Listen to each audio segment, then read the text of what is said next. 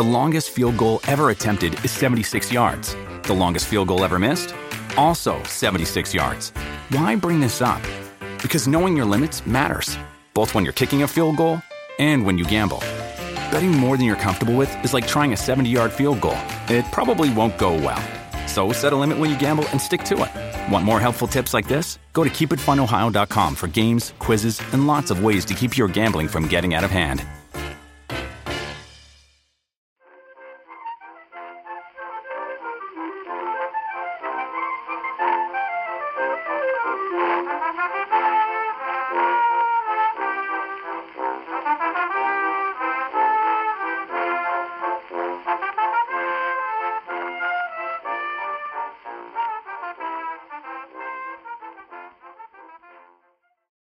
Jan, you are um, you're calling from Cambridge. I already know this.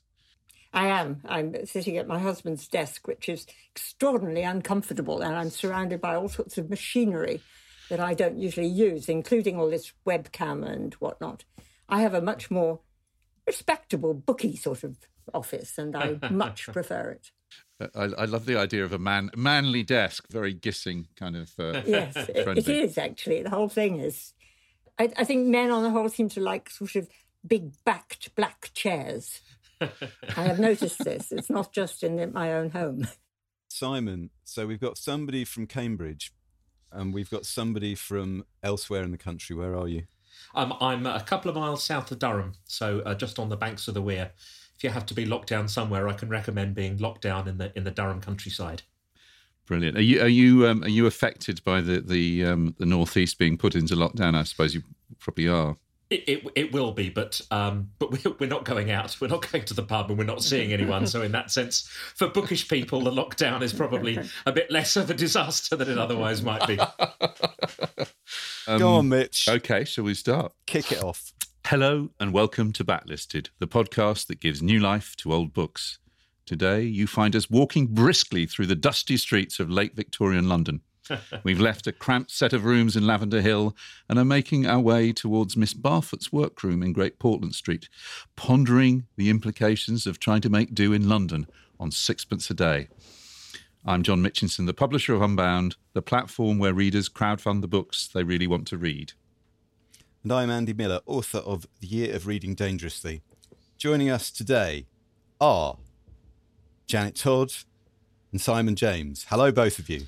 Hello. Hi. Hello. Janet Todd is known especially for her biographies and editions of early women writers.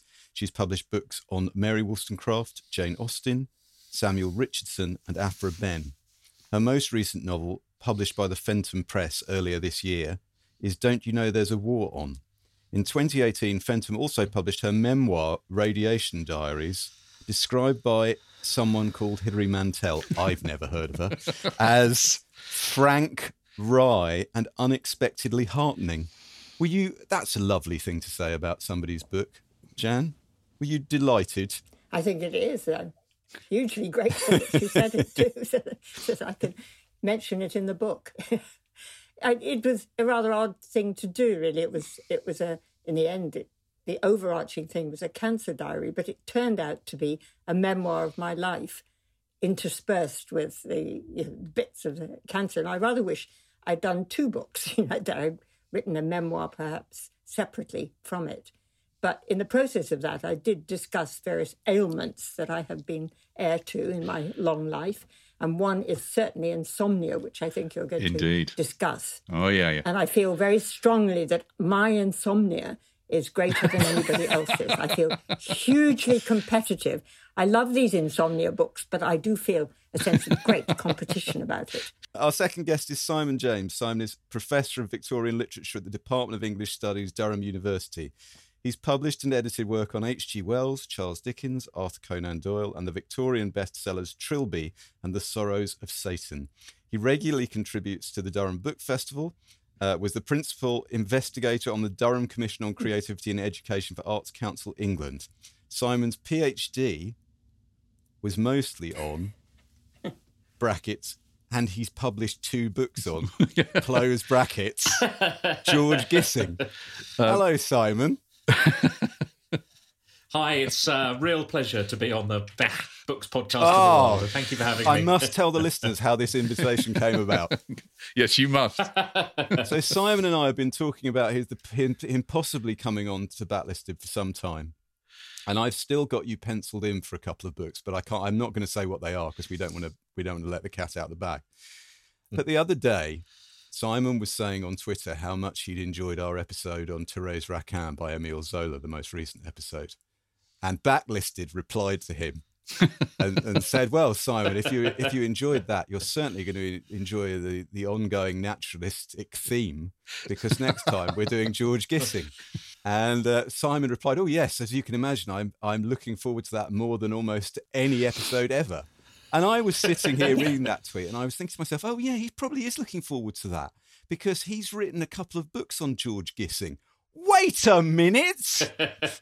I could, wait a minute. I could ask him to come on. So you are you are uh, we are tremendously grateful to you for uh, sharing your expertise with us at relatively short notice.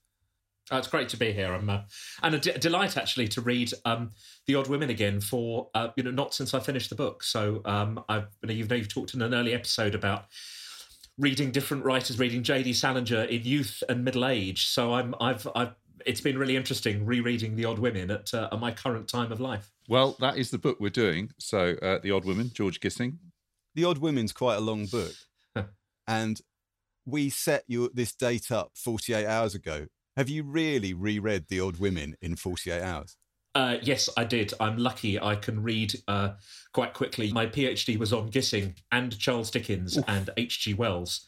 And also, I spent a year working on Henry James, who never made it into the final version of the thesis.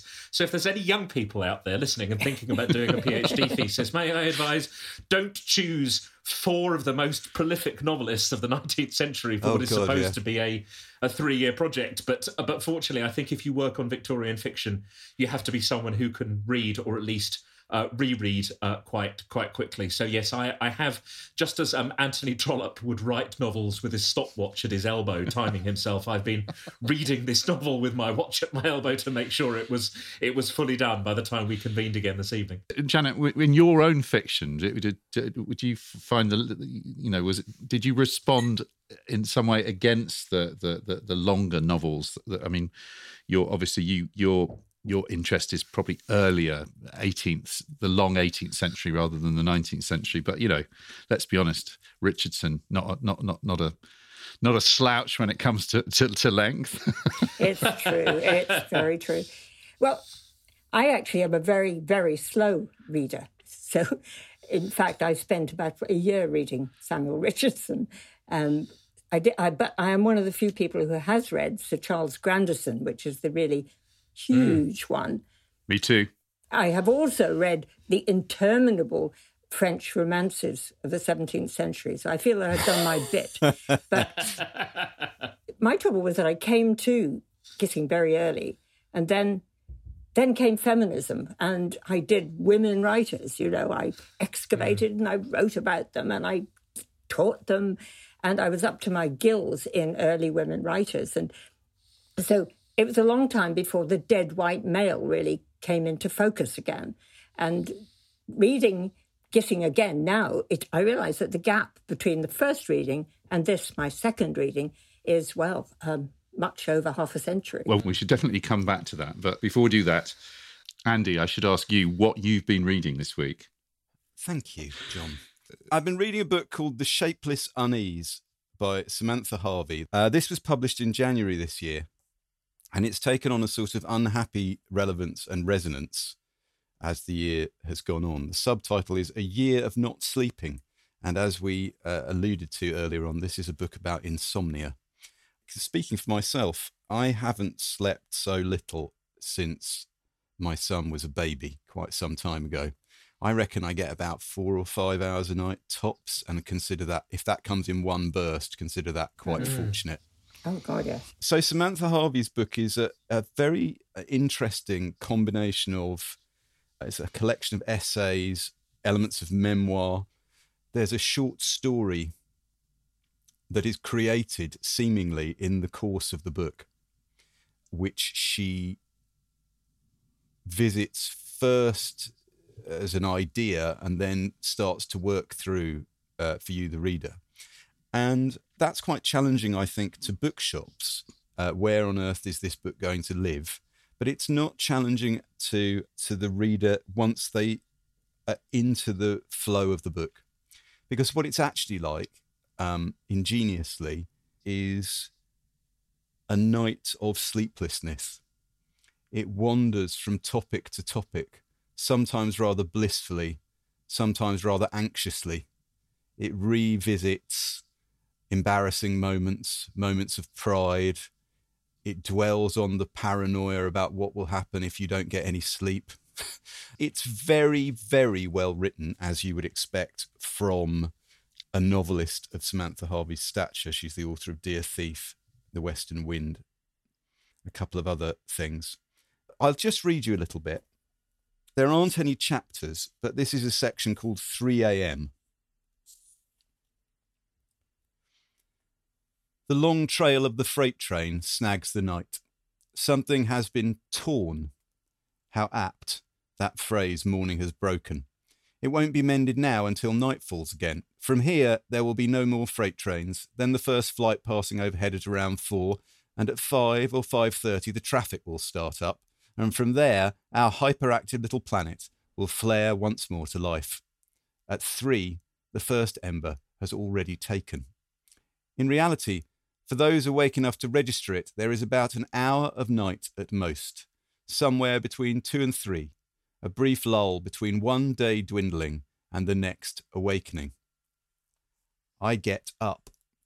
Current wisdom is conflicted on this. Some sleep regimes say you should get up if you're still awake after 20 minutes so that you don't associate bed with sleeplessness. Others say you should stay in bed regardless so that you don't signal to the body that it's normal to be up in the night. Instead, you stay in bed and accept what comes. Inherently inert at night and clinging onto some idea of myself as a good sleeper, I'm much more predisposed to the latter. Tonight, though, I get up. I'm restless. I make a cup of tea. Absolutely no sleep regimes advocate having a caffeinated drink at 3 a.m., but I did it once and went straight to sleep afterwards, so occasionally I try it just in case it works again, which it never has. There's a line from a Philip Larkin poem that comes to me. I don't know the poem firsthand. I found it in a book about poetry I've recently read, something about a million petaled flower. Sitting on the sofa in my underwear drinking tea, I do the other thing no sleep regime advocates I go online. There is the poem, in which Larkin remarks on the oblivion of death. It is only oblivion, he says. We had it before, but then it was going to end, and was all the time merging with a unique endeavour to bring to bloom the million petalled flower of being here. It feels like a bell ringing distantly, like the heralding of company in what you thought was a desert or an abyss. Suddenly, I don't feel lonely, I feel elated, and everything is soft and full of echoes and resonance. Then I think of a line from another poem by Jack Underwood that describes the elation of holding a newborn baby. I can feel my socks being on, he writes. And when I read it, I can feel my socks being on, even if I'm not wearing any. At around half past three, I go back to bed. To have come this far through the night and feel in some way peaceful is surely an augur for sleep. Also, I'm cold. Getting into bed, nestling down, there are a few minutes of contentment that remind me of how it always used to be. I used to love going to bed. Remember that now. My life, so convoluted and iterative and searching, is nothing more complex or more simple than the million petaled flower of being here. I am alive, I think, as if I've just discovered an extraordinary fact. I can feel my life being on. That's lovely. Wonderful. So that is a, a, a, an excerpt from uh, The Sleepless Unease by Samantha Harvey. The poem to which she is referring is uh, The Old Fools from Larkin's final collection, High Windows. I believe Jan would like to now pass judgment on that rendition of Insomnia. What do you think, Jan? Well, once I knew it was going to come on the program, I hastily got it. And with my slow reading, I have not, of course, come to the end, but I recognize it. I recognize everything she says, and I think it is beautifully written. But of course, in my case, I think I've been there, done it, tried all that, um, had the sleeplessness, thought of the poems, got out of bed, done all the things they said, and nothing changes. And so I am actually, after all this, coming to view the idea that it possibly isn't psychological and has nothing to do with anything except some lack in oneself. Because I've been an insomniac from the beginning, and I knew that it was absolutely there because I went to a horrible boarding school, and we were all in a dormitory, and the the, the, the other girls were breathing, and I found that intolerable. And there was no way I was going to sleep while other people were breathing. Um, so I started telling them stories uh, to try to keep them awake. And so I have a sort of sense of storytelling, poetry, and insomnia all jumbled up in my mind. And I find that this is one book that does some of that too. Anyway, I'll stop there. I could go on forever about insomnia, and I won't. John, what have you been reading this week? I've, I have been reading uh, a musical offering by Luis Sagasti, who is an Argentinian writer um, I talked about his previous uh, novel, Fireflies, on the podcast. And this one has been uh, released this year by the excellent Charco Press with, a, again, a wonderful translation by uh, uh, Fionn Petch. The book is about music. It's about more than music, but it, it, starts with the story of Count Keyserling, who was the Russian ambassador to, to the court of Saxony, who is an insomniac. and he uh, employs J.S. Bach, to write a series of variations, now known as the Goldberg variations, to cure his insomnia. And he gets a young harpsichordist to play them each night in the next room to the Count. And the brilliant thing that Sagasti does with this, he puts that next to the story of Scheherazade, the young girl who keeps in, in the Thousand and One Nights, keeps the, the caliph awake rather than puts him to sleep because she knows that as soon as the, the, the, he goes to sleep, she'll be executed. So these sort of two mythologies work through the book. Uh, a, a, recurring theme, because the book does end up at, at the, at with the story of the Count, and, and particularly with the, the account of Glenn Gould, probably gave the most famous uh, in the period of recorded music uh, accounts of the Goldberg variations. Glenn Gould records them at 21 mm. and uh, becomes an overnight sensation and then he records them again in the same studio 26 years later. And uh, you love this andy that he makes the point that maybe the whole of glenn gould's work in between he's probably he's played every single bit of Bach keyboard music.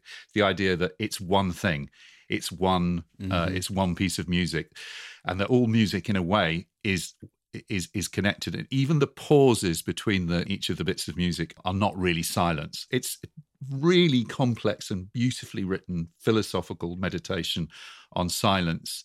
There's an amazing key change. And he talks about painters as well Rothko, uh, Mondrian, the relationship between painting and music, synesthesia. Uh, it changes key dramatically in the middle of the book, where we suddenly find ourselves with the young Sagasti as a conscript in the Argentinian army, crying in, in a room with a, another group of Argentinian prisoners of war, listening to music. Uh, he was in the Falklands War. And then he also meditates on the performance during the siege of Leningrad of, of Shostakovich's Seventh Symphony, of um, the amazing story of Messiaen making instruments and writing and composing Quartet for the End of Time when he's in a prison camp. It calls itself a novel. If you like the kind of Sebald uh, bricolage of history, meditation, popular culture, put together in short, fragmented, meditative paragraphs. You read it like sort of you read sort of pre-Socratic philosophers rather than you read it as as it were a George Gissing novel. I obviously love that. Mm. Fortunately, I do like all those things, John. So you're pushing on an open door there. I'm going to read you this because Andy will love this. He may even know this story, but this gives you a bit of the flavour. Apparently, there is a song that the Rolling Stones only play for themselves when they're doing sound checks or rehearsing. Written by Jagger and Richards, it's never been recorded, and they've taken every possible step to prevent anyone recording it in secret. It's said they only play it in the presence of their most trusted team members, no one else. once or twice only, like a kind of mystical ritual before embarking on a tour. It's a melody that a few fortunate individuals are able to hum to themselves for a moment until the band quickly imprints another song in its place to ensure that no one can retain it. the lyrics, or the lyrics as they're recollected, don't appear to make much sense. At some point, the band thought about recording it on a new album, but as good artists, they knew that its moment had passed. No one is eager to welcome a person raised from the dead or born after their time.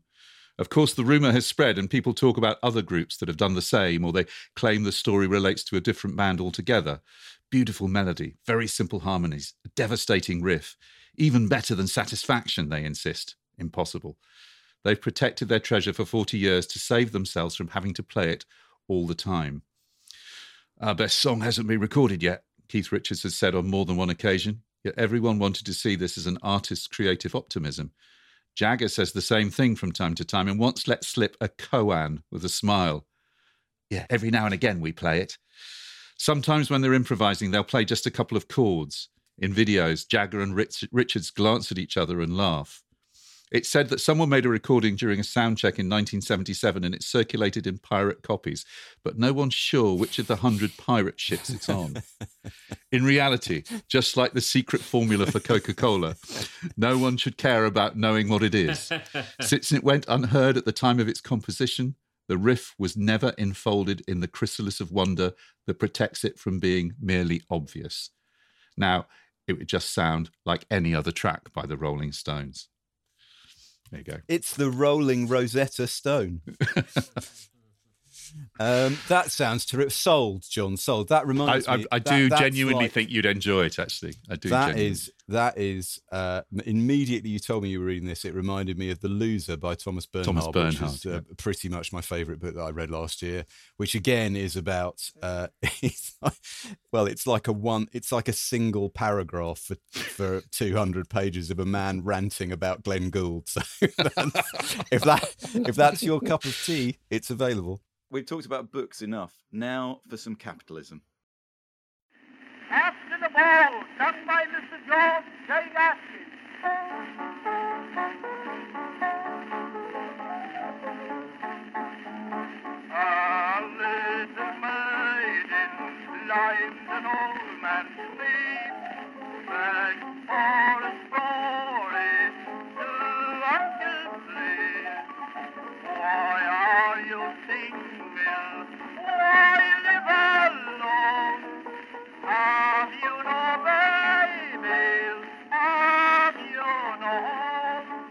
It's as though I'm in 1893. Um, Okay, so that was After the Ball by George J. Gaskin.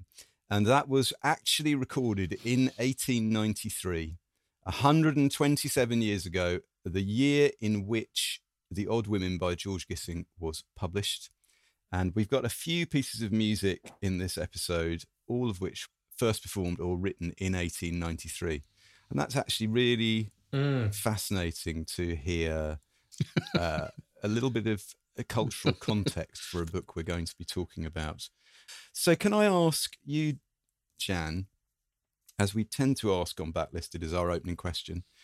Uh, I mean, you've you've alluded to this already. In fact, where where were you? When were you when you first read The Odd Women? Well, I was very young. I was 18 or 19, and I just got into Cambridge, which was a, a mega event um, in those days for a, for a girl, and certainly from my sort of background. And we were sent a list, of, um, us rather badly educated people, were sent a list on how we could get ourselves up a little bit to speed. And on this list uh, was The Odd Women and New Grub Street. And so I read them and, and I was totally taken with it. It was pre feminism.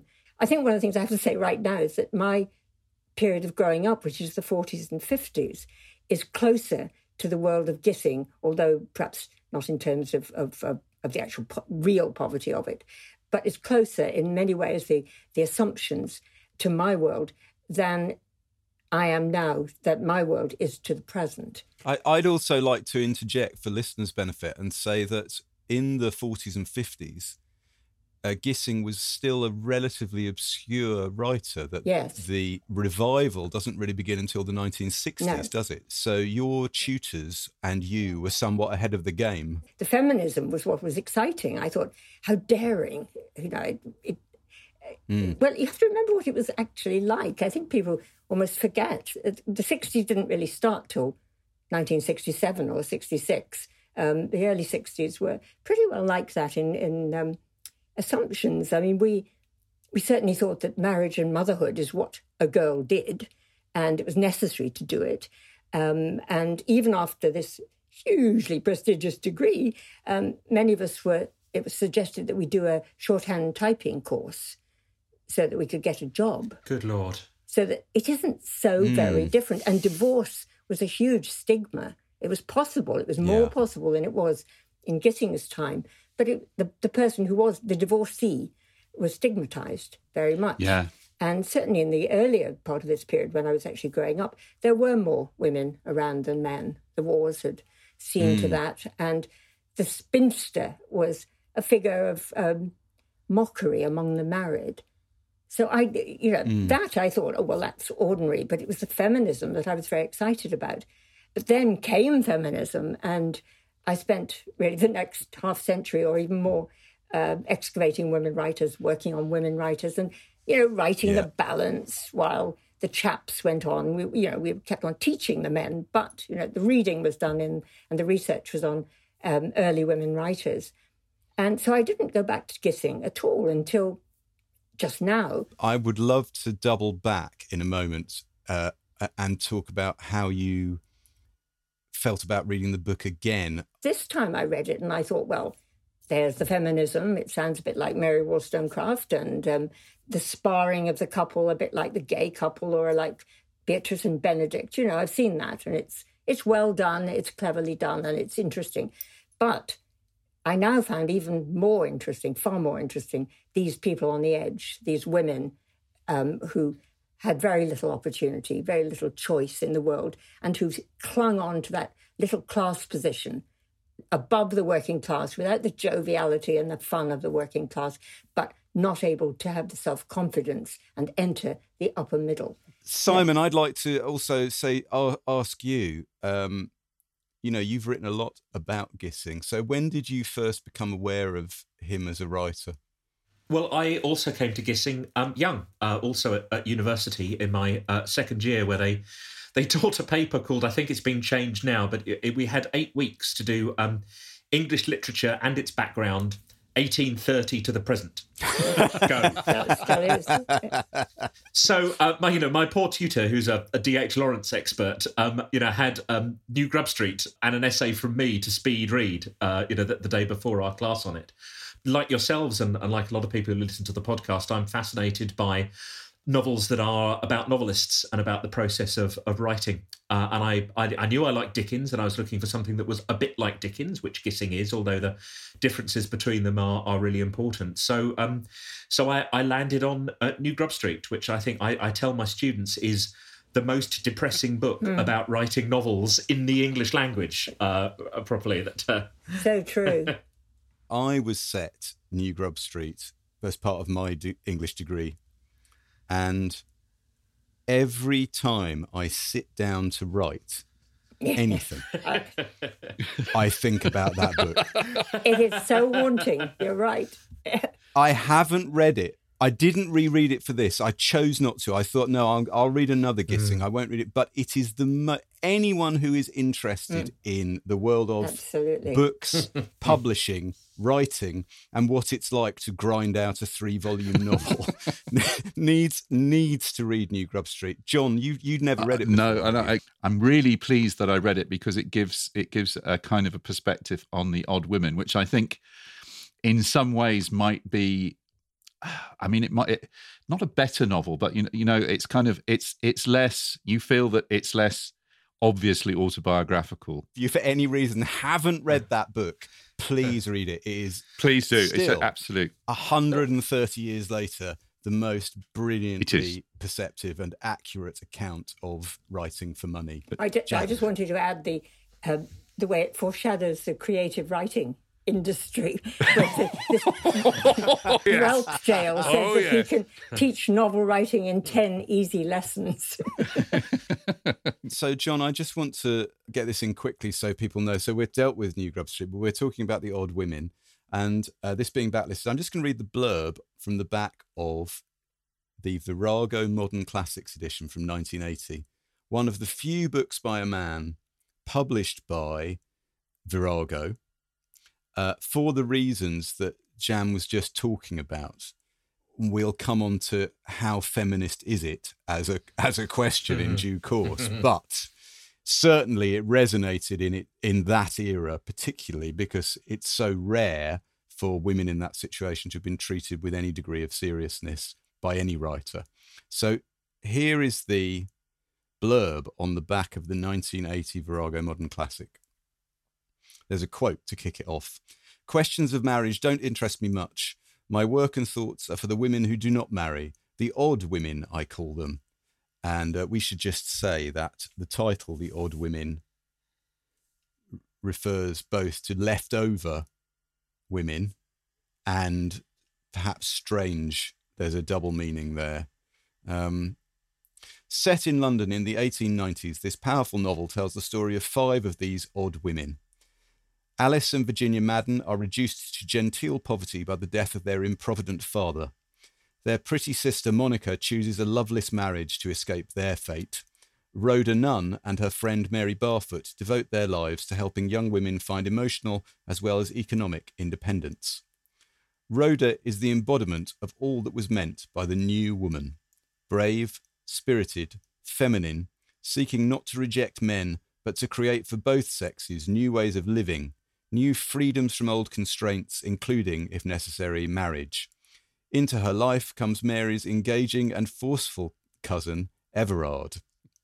Mutually attracted, they are drawn into a passionate struggle for supremacy, from which Rhoda emerges with a new understanding of what love between man and woman can mean, and what its implications are for a woman determined also to be true to herself. Wow. Whoa. What do we think of that 40 year old blurb? Well, I think up until the last sentence, that's pretty good. Yeah. it, it goes it goes a bit Hollywood just towards the end. it's somewhat true. It, it, it, I don't really, I don't really agree with the, the vision that you've or the description that we've had of Barfoot there. I don't think he comes across as Rhoda's equal. No. their discussion is always frivolous from his point of view. Um, it's the erotic game. So the notion that that was a serious discussion of feminism, it doesn't seem to me to to, to ring true. I mean, I I come at it obviously from from from Mary Wollstonecraft, who struggled with precisely this business of passion and reason and so on, um, but also from um, Jane Austen's Mansfield Park, where Henry Crawford decides to toy with the affections of the virtuous Fanny Price, just to see, you know, how she's going to respond. A girl who he mm. thinks could not respond to such a, a sophisticated man as he is, and I see that Barfoot is do- doing some of the same. And he gets entrapped. He enjoys the game, and so starts to love. In fact, but what Gissing, I think, shows, and what Jane Austen shows too, is that temperament and nature don't just change like that. And so, however much he goes on, how much he enjoys the game, however much he's entrammelled in actual sexual passion at one point, he's not going to change the way he is. Argument is neither here nor there. But then that's Gissing all over, isn't it? Mr. Ambiguity. ideology is no point on its on its own. Ideology has to be somehow rooted in experience. I found this very interesting, and I, I, uh, I wonder what you think about this. This is a, um, a from an essay that was written by Karen Chase in the eighties about the feminism or not of the odd women. Um, this is just a couple of, uh, just the opening paragraph. George Gissing has recently suffered the embarrassments of historical revision. In the last two decades, he has been rediscovered both as a proto feminist and a misogynist. And since compelling evidence can be found on both sides, No point would be served by trying to fix Gissing's attitude with precision. Indeed, it is clear that Gissing possessed nothing so determinate as a precise attitude. So true. His statements on the woman question were as awkward and confused as his relations with women. that is wonderful. I don't, I don't, well, I don't think that's particularly fair. I don't think a novelist has to take up positions. I think the whole point is that what he is doing is dramatizing the arguments and dramatizing the positions. And so, of course, one can't say exactly where he stands because he stands in whatever character is saying. He's with them. That's why he's such a good novelist, I think. So I wouldn't, I wouldn't agree with that really at all. To be fair to Karen Chase, she goes on to say, if he did not have sufficient moral weight to impose his opinions on the age, he was at least sufficiently impressionable to allow the age to impose on him. Mm. Now, I think that's pretty good, Simon. What do you think? That's better. Yes, I think I think that's right. I think uh, Gissing would uh, would always complain in his correspondence when he was still alive about uh, views espoused by his characters as being views espoused by him. He would say, just because one of my characters, you know, thinks this, and uh, there's this passage late in the novel of a free and direct style where we're, we're shown his thoughts, where he's thinking about how great it would be uh, to make a woman like Rhoda fall in love with him so that he could conquer and dominate her. And you know, wouldn't it be great, uh, you know, to conquer a woman like that rather than a woman that's that's much more of a pushover? And I think there you get the sense both of Gissing investing in the character, that you know, giving this character full voice, but also uh, the character being ironized as well too. That there is both a negative capability to to invest in the character to you know to make them live and breathe but also the moral engagement uh, that that helps the attentive reader see that you know that he's a bad one there is a similarity i think with austen there too if you think about the relationship between emma and uh, and and austen's narrator too and i think that's the real hallmark of, of gissing's writing in the 90s Before it all goes wrong, uh, you know, spoiler alerts, obviously, for, for people who haven't read the book, between Everard and Rhoda, she herself uh, you know, in the in the in, at the moment when she's most, you know, up in the Lake District, marvelous, Mm. marvelous to have a book that's got a bit of a trip to the Lake District in it. It's really excited me. She says, "Was he in truth capable of respecting her individuality, or would his strong instinct of lordship urge him to direct his wife as a dependent, to impose upon her his own view of things?" She doubted whether he had much genuine sympathy with women's emancipation as she understood it. So Rhoda, even at the moment when she's most attracted, most you know, she's she's she's accepted his proposal, she's already seeing through him. That's one of the things I love. That the, the psychological kind of nuance in the book is is is is pretty Mm. is really finely done. Whatever Gissing felt. Yes. I don't think there is any answer to some of this anyway. I mean, uh, having gone through, I don't know how many waves of feminism, um, we keep coming back to the same problems. People are competitive with each other. Any two people living together have to make all sorts of compromises that inevitably impinge on their individuality. So I think he's you know, he's he's looking in the same way as Mary Wollstonecraft was in her writing. They're looking at human problems, and they you know he's a writer. He's, he's showing what you can do with them. Yeah. He's a writer about marriage. Yes. I, I, I, of his novels that I've read, they all seem to swing around that really, and certainly the, and the, horrors of it. yes, the horrors of it, but also what might be a solution to the marriage Yes. problem as he sees it. Mm. That I, I read the novel that he wrote after Yeah. The Odd Women, and we must, we should say, he writes something like two dozen novels in 20 years. It's a phenomenal work rate. Um, but I read his novel in the year of Jubilee. And that seems to be very much one of the things that that novel is about is how could a man and woman be married and but not live together in a way which would be acceptable to society. Mm.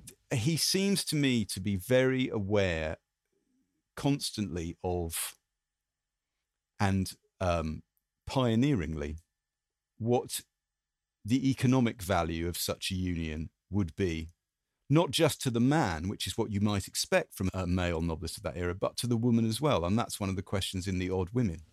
Yes.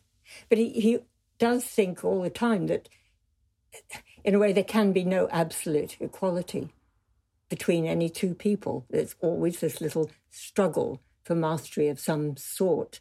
The odd woman is women is full of different types of marriage, isn't it? Mm.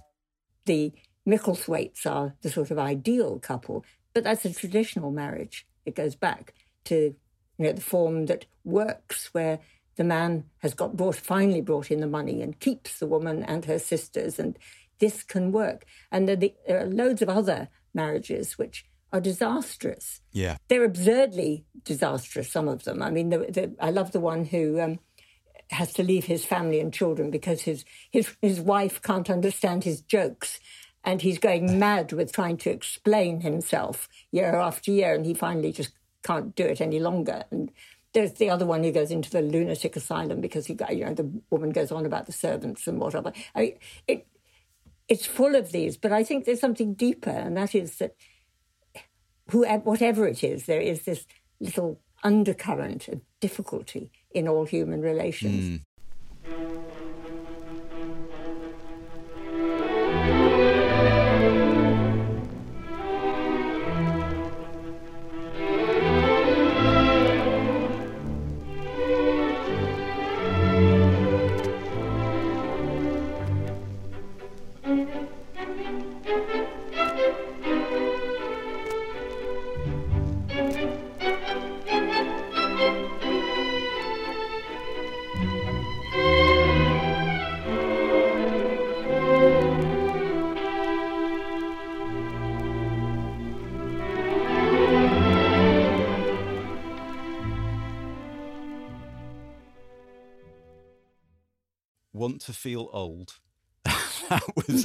that was Sir Edward Elgar himself conducting the London Philharmonic Orchestra in 1933. His Serenade for Strings that was first performed publicly in 1893, and has probably just been on the proms. In fact, so Simon, could you just tell us a bit about Gissing's career as a novelist? It, it's intense uh, for a kind of 20 to 25 year period, isn't it?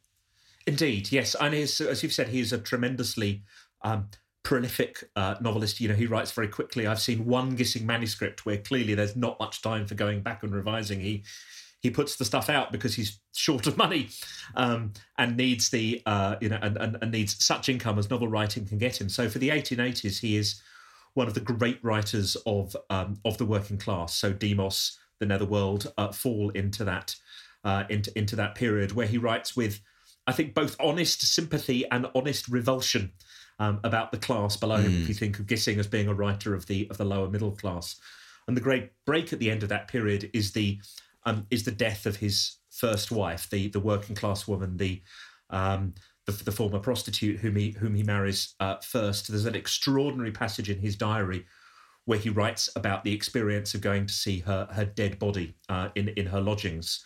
Um, after after which he he goes abroad, um, travels, comes back, and becomes the great writer of the of the middle class, particularly the, the lower middle class, where he he writes novels like In the Year of Jubilee, The Odd Women, and also a novel which to me is his masterpiece, um, a novel called The Whirlpool, which Penguin put out a couple of years ago, edited by by DJ Taylor. Another meditation on different kinds of marriage and money um, and and class.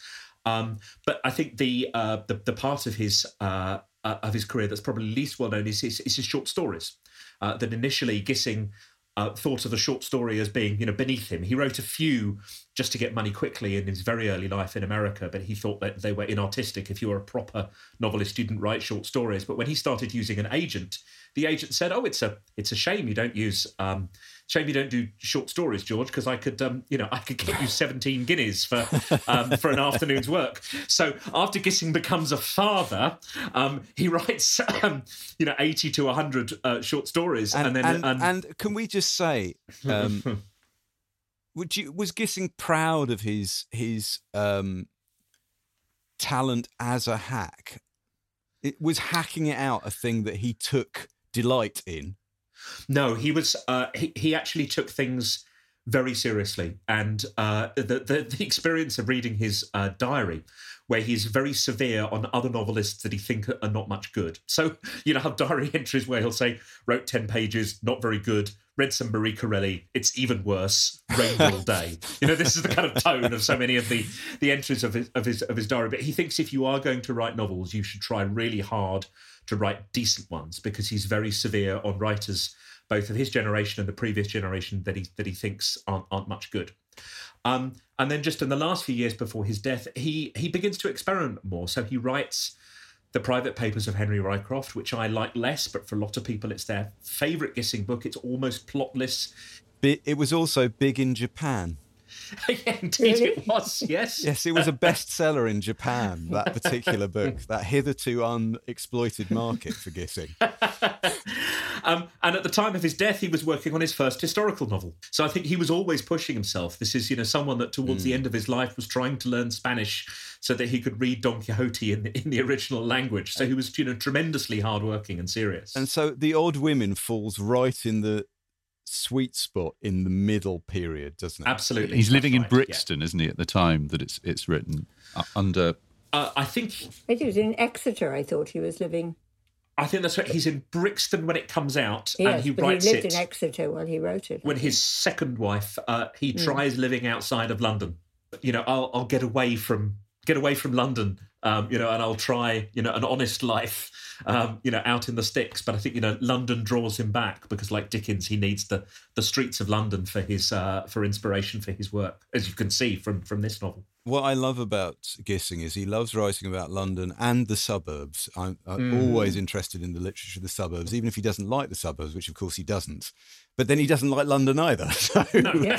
he's an equal opportunities uh, uh, uh, author in that respect. but Jan, have you got a bit you could read us from The Odd Women?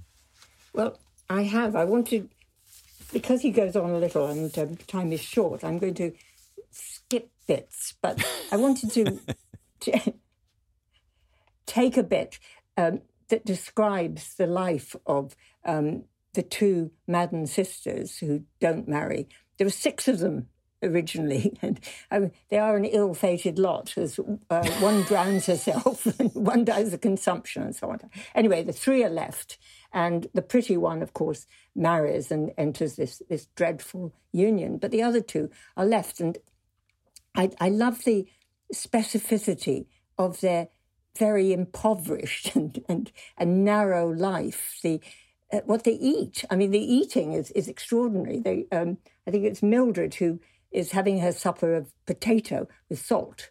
And um, Virginia, who's got a sort of bed sit into which Alice moves, a little room, has got a kettle and a saucepan um, on which she has to cook everything. They have rice with a little butter on it. Mm. And that's their evening meal. And the result mm. of this is that they are totally undernourished, all of them, yeah. both of them. Yeah. And yeah. they're wonderful descriptions of their, their they're sort of aging. They're only 33 or 34, and they're aging and their flabby skin and their wrinkles. And he's very, is horribly attuned to the aging female body, I think. I think he rather overdoes some of it. they've got puffy cheeks and they've got endless, anyway, it goes on. But it's to do with poverty. It's to do with the fact that they simply don't have enough to eat. So anyway, this is this is a little bit. Um, they've moved in together. They've got a um, a little inheritance, a very small one that gives them a dividend. And they're so afraid to touch the money that they don't do the one thing they might do, which is perhaps try and start a school if they had a little more mm. um, unction about them in the way that Mary Wollstonecraft does a hundred years earlier. Surely, Alice began by murmuring half absently, I shall soon hear of something. I'm dreadfully uneasy on my own account, her sister replied. You think the person at Southend won't write again? I'm afraid not. And she seems so very unsatisfactory. Positively illiterate. Oh, I couldn't bear that. Virginia gave a shudder as she spoke. I almost wish, said Alice, that I had accepted the place at Plymouth. Oh, my dear, five children and not a penny of salary. It was a shameless proposal. It was indeed, sighed the poor governess, but there's so little choice for people like myself, I know it will end in my taking a place without salary. People seem to have still less need of me, lamented the companion. then they go on. Supposing we neither of us obtained employment before the end of the year, we have to live, in that case, more than six months, you on seven pounds and I on ten. It's impossible, said Virginia. Let us see. Put it in another form. We have both to live together on seventeen pounds. That is, she made a computation on a piece of paper, that is two pounds, sixteen shillings and eightpence a month. Let us suppose this month at an end. That represents fourteen shillings and twopence a week. Yes, we can do it. She laid down her pencil with an air of triumph. Her dull eyes brightened, as though she had discovered a new source of income. we cannot, dear, urged Virginia in a subdued voice. Seven shillings rent. That leaves only seven and twopence a week for everything. Everything. We could do it, dear, persisted the other. If it came to the very worst, our food need not cost more than sixpence a day. Three and six a week. I do really believe, Virgie, we could support life on less. Say on fourpence. Yes, we could, dear. Whatever happens, my dear, said Alice presently. I'm nearly stopping here. With all the impressiveness of tone she could command, we must never entrench upon our capital. Never, never. Oh, never. We grow old and useless. If no one will give us even board and lodging for our services. If we haven't a friend to look to. Alice threw in, as though they were answering each other in a doleful litany. Then indeed we shall be glad that nothing tempted us to entrench on our capital. It would keep, just keep us, her voice sank, from the workhouse. At nine o'clock, they took a cup of cocoa and a biscuit, and half an hour later they went to bed. Lamp oil was costly, and indeed they felt glad to say, as early as possible, that another day had gone by. As early as possible. That's wonderful, right? It reminded me, Jan, of, of Orwell's Yeah. famous description of the theme of all Gissing's novels. Yes. is three words not enough money. Enough money. Yeah. Yes. But especially for the educated, refined person. I mean, that that's the horror, isn't it? So that the, the working class gets a little bit of money and it goes to the pub and has fun, at least has that little period of fun. But the, this group can't even do that. They can't take themselves out of it. Simon, he has Gissing has the traditional for its period ambivalence towards the thing Jan was just talking about. You know, like Forster in Howard's End, a mm. sort of hostility or ambivalence about the clerks, the lower middle class, even s mm. trying to better themselves. Mm. That description of him as being um, a symptom rather than a cause, if you like, that he he he's able to to contain multitudes, if Yes. you will. You know, he's able to to both be excited by the idea of education and emancipation, but also pessimistic about what will happen to these people who have no outlet for this this undirected culture. Absolutely. And I think Gissing would say, you know, that's not his fault. That's the world's fault, you know, because he is a realist novelist. So he portrays the world as he sees it. And um, if the world makes false promises to particularly gifted individuals, then it's his role to expose the falsity of those of those promises. That um, you know, his novels are complex and self-contradictory and ambiguous because the world as he sees it is is complex and self-contradictory and uh, ambiguous. And indeed his characters are, are those things as well too. Gissing is great at writing characters who can't do the thing that will help themselves but who in life who in life does which of us does you know we're, we're, we're all these seething masses of, Exactly. uh, And he he was a friend of Wells, H.G. Wells. Um, And there's a wonderful thing that Wells says. He said he was a pessimistic writer. He spent his big, fine brain depreciating life because he would not, and perhaps could not, look life squarely in the eyes, neither his circumstances, nor the conventions about him, nor the adverse things about him, nor the limitations of his personal character. But whether it's nature or education that made this tragedy, I cannot tell. But that's an interesting idea, isn't it? He kind of he looks at the world, he observes the world, but he it's a, a silly thing to say that his best writing goes into his novels. But I found this all the way through. The more I read about Gissing, the more I found him quite personally difficult to to like. But the more brilliant I think that makes makes him as a novelist. yes Yes, he has Trollope's facility for production, but is far more splenetic than Trollope is. Mm. I'd read in the year of Jubilee, and one of the things I noticed in, in the year of Jubilee is I'm absolutely convinced that he's written it so fast that he's forgotten to include a scene. that he refers to a scene later in the book, which I went back and looked for and definitely isn't there because he's moving so quick while he writes. Yes. He's so involved with the narrative. Simon, do we know how much planning he did? Or is he improvising on a theme? I think he's improvising on a, on a theme. I've never come across any uh, notes for for novels that I think he, he sits down and he and he writes them, you know, at a jog, Didn't he say that he, he wrote New Grub Street in six weeks? something like that. Yes. So that it was a rush, and he didn't think that much of it. I think that's possibly why it has a slightly happier ending than most of them. it's gloomy, but it's not that gloomy. I mean, yes, somebody's dead and somebody's this, but you know, they aren't all dead. You just didn't have time.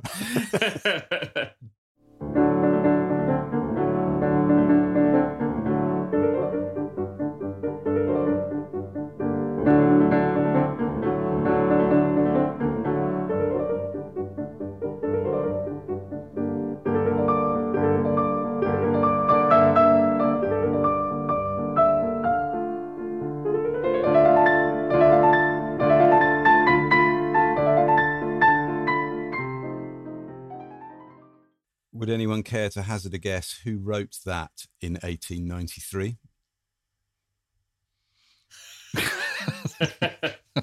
You're right to be silent. I've no idea. Sibelius. Well, very good. Good lord. Well, very good. Lord. Sibelius is Yes, we're all surprised. impromptu number two in G minor, opus five. So it's a very early piano piece by Sibelius. But that's how long ago we are. We're in the we're in the the, the uh, in a world where Sibelius and Elgar are both young. Are both these are very early. these are very early pieces. Simon, was there a, a part of the Odd Women that um, you chosen to share with us? Uh, yes, I wanted to pick on this one because I said I was interested about writers on writing.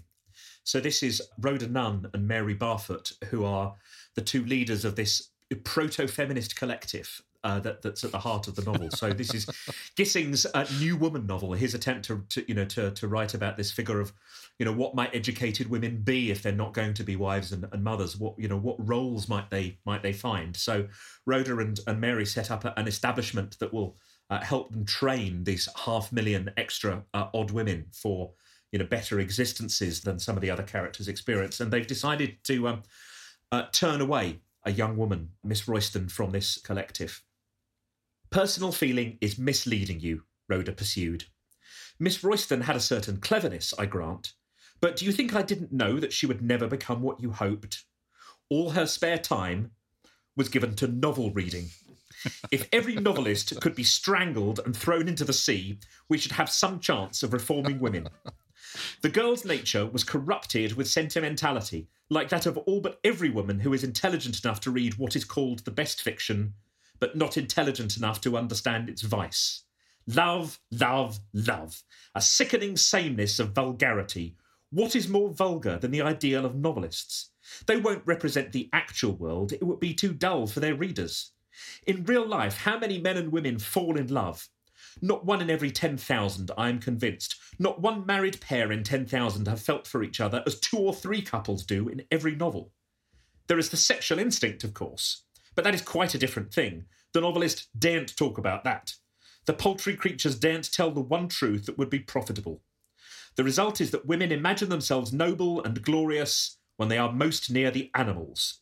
This Miss Royston, when she rushed off to perdition, 10 to 1, she had in mind some idiot heroine of a book. Now, of course, in this passage, uh, Rhoda is going to be corrected because she will have the experience of falling in love later in the novel, so she f- she'll find out what it's like. But there is a there is a grain of truth in that. I was really struck rereading it this time, where Rhoda says that one of the things they want to teach the young women who pass through the doors of their establishment is not to be sentimental. She wants to teach young women not to be self-sacrificing because that's one of the things that you know that keeps them under the heel of Victorian patriarchy or all you know the injustices of the of the world that they live in. Just as as Gissing at the same time as we've been saying wanted to write uh, novels that were unsentimental. That he would write novels that would that would feel that would you know enable you to judge, but would not let you off easily or would not let the characters off off easily. It's a very sparing, uh, so unsparing rather aesthetic that quotation reminded me hugely of the reviews of Mary Wollstonecraft wrote about um, mm. What she regarded as silly novels, and which she said each of these novels has um, virtue rewarded with a coach and six. This was a very bad thing too. She had exactly that, and that if a girl is going to grow up and be rational, she really must eschew that kind of fiction because otherwise she will be ruined for rational motherhood um, and ruined for any effort in independence. So it's very, very similar to what she said. Mind you, Mary Wollstonecraft had her somewhat comeuppance also in the way that Rhoda Nunn did. She too, of course, having uh, having preached rationality in in a vindication of the rights of woman, um, and perhaps missed out or felt that you could underplay the sexual um, desire of women. Um, then, of course, fell very much into love and realized that the whole thing was rather more complicated than she thought. She never went back on the idea that rationality is required for women, but nonetheless, she herself in her own life had some of the uh, problems of Rhoda. I'd just like to ask both of you. I have here the review, a contemporary review of the novel of The Odd Women from the Illustrated London News, written by Clementina Black in 1893. Mm. And it's a very positive review. She says it's the best novel that Mr. Gissing has so far written. But she goes on to complain about the ending. And I'm saying to listeners, if you haven't read the book, you may wish to fast forward by three minutes. so there are no spoilers. You've had 127 years, but nevertheless, we have to we have to warn you, some of you. Anyway, she questions the ending. And yeah. she says this she describes uh, Rhoda's rejection of uh, Everard on the on the terms that she cites as being inconsistent. And she says this This is the conduct of an ungenerous, a selfish, and especially an undisciplined woman, and is out of keeping with all the previous history of Rhoda Nunn. It would almost seem as if hatred of the conventional happy ending had led Mr. Gissing to that same sacrifice of truthful portraiture into which so many of his predecessors have been betrayed by their love of it. now that's pretty good. Very good, isn't it? Very nice. That's yeah. pretty good for 18, but 1893. But what she says, which is really, really fascinating. Happily, in a good novel, it is the impression of the best part which remains while the weaker pages fade away. And she goes on to specifically compare Gissing to Dickens. And she says, what we carry away from this novel, like we carry away from a Dickens novel, are the vivid moments rather mm. than when, whatever quibbles we might have with the architecture of the whole. Is that a valid criticism of Gissing now, 120 blah years later, do you think? I would certainly concur uh, with Clementina Black about Gissing's hatred of the happy ending because um, he spent his entire career demolishing the certainties of the Victorian happy ending. But but I think it's I think it's it's well. There's a couple of things. It's great because it asks where is Rhoda going to go. You know what what is what is she going to do at the end of this novel that won't diminish her?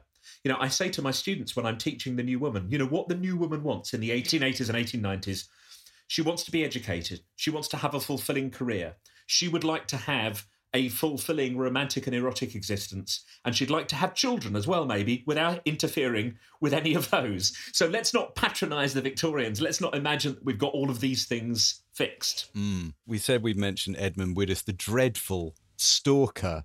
Edmund Widdowson, yes, who reminded. I think he's wonderful. He, he as a but as a character, it's, Jan, it's, you know he. It's just amazing. He reminded me of the similarly dreadful Ernest Eccles in Patrick Hamilton's 20,000 Streets Under the Sky, who, who makes good. a similar maneuver yes. on a younger and vulnerable woman. Very good. Yes. In the most, the, the most sort of cringingly awful. Yes.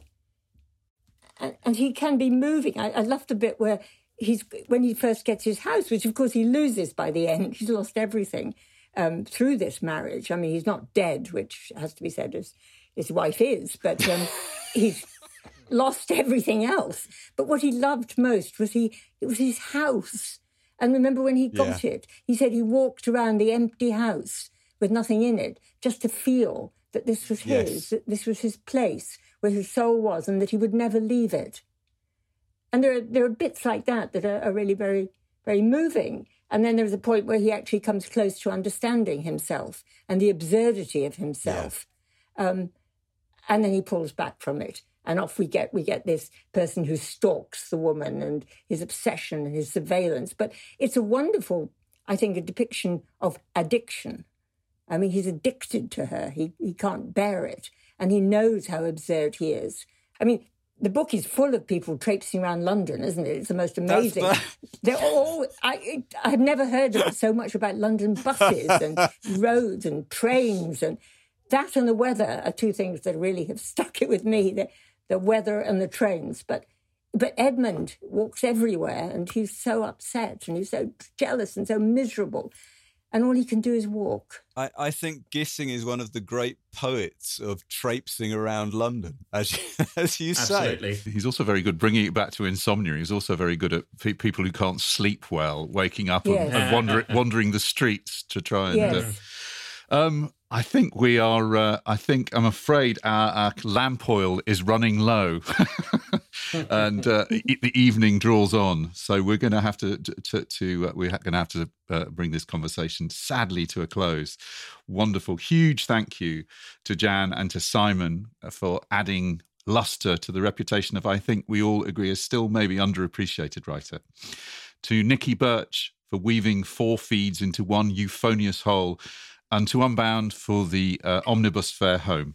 I, I'd like to just chip in and say to the listeners that uh, I hadn't read a Gissing novel for 30 years. And having read both The Odd Women and In the Year of Jubilee, relatively hard on the heels of one another, they're so entertaining. They I, are. I'd just like to, to, to, It's a good read. yeah, that Yeah. that the that that he keeps things trotting along in a in a totally as you pass from one Hmm. scene of dreadful gloom to another.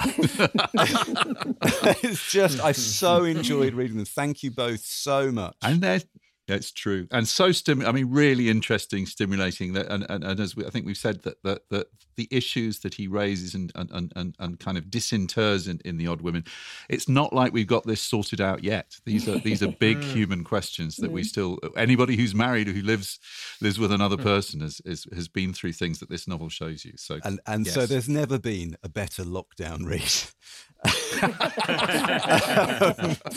you can download all 120 previous episodes of Backlisted, plus follow links, clips, and suggestions for further reading by visiting our website at backlisted.fm. And we're always pleased if you contact us on Twitter or Facebook, and now on Instagram too. You can also show your love directly by supporting our Patreon at patreon.com forward slash backlisted. We aim to survive without paid for advertising. Your generosity helps us do that. All patrons get to hear backlisted episodes early, and for less than the price of a half bottle of Greengrocer's gin, lock listeners get to two extra lock listeds a month. That academy of pleasurable pursuits where Andy, Nikki, and I share our reading, watching, looking, and listening for the general entertainment of all who subscribe. Uh, Lock listeners also get to hear their names read out on the show as a mark of our thanks and appreciation. And uh, we have a batch of you here. Um, John, should, do you want to go first? Yeah, I'll go first. Michael Hurliman, Caroline Hutchings, Suzanne Morgan, Tony Cross, Sarah Teitler, Judith Sim, Jamie Jenkin, Emery Lee, Christopher J. Hodges, Wendy Lothian, Catherine Preverser, Susan Fraser, Rebecca Kahn, Mia Moore, and Rohan Berry Crickmar. Victoria Gregg, Helena, Jim Eaton Terry, Deborah Kelly, David Annandale, Rallan, Tracy Powell, Glenn Davis, Jane McCabe, Steve Knight, Mary Foster, Evan Haining, Angela Dixon, Phil, and Francis Babbage. Thank you so much, all of you. Thank you all very much. Um, that's it. We will be back in a fortnight. Um, thank you all for listening. Uh, and to play us out, Nikki, Aha. could we have clip number six and I will set it up?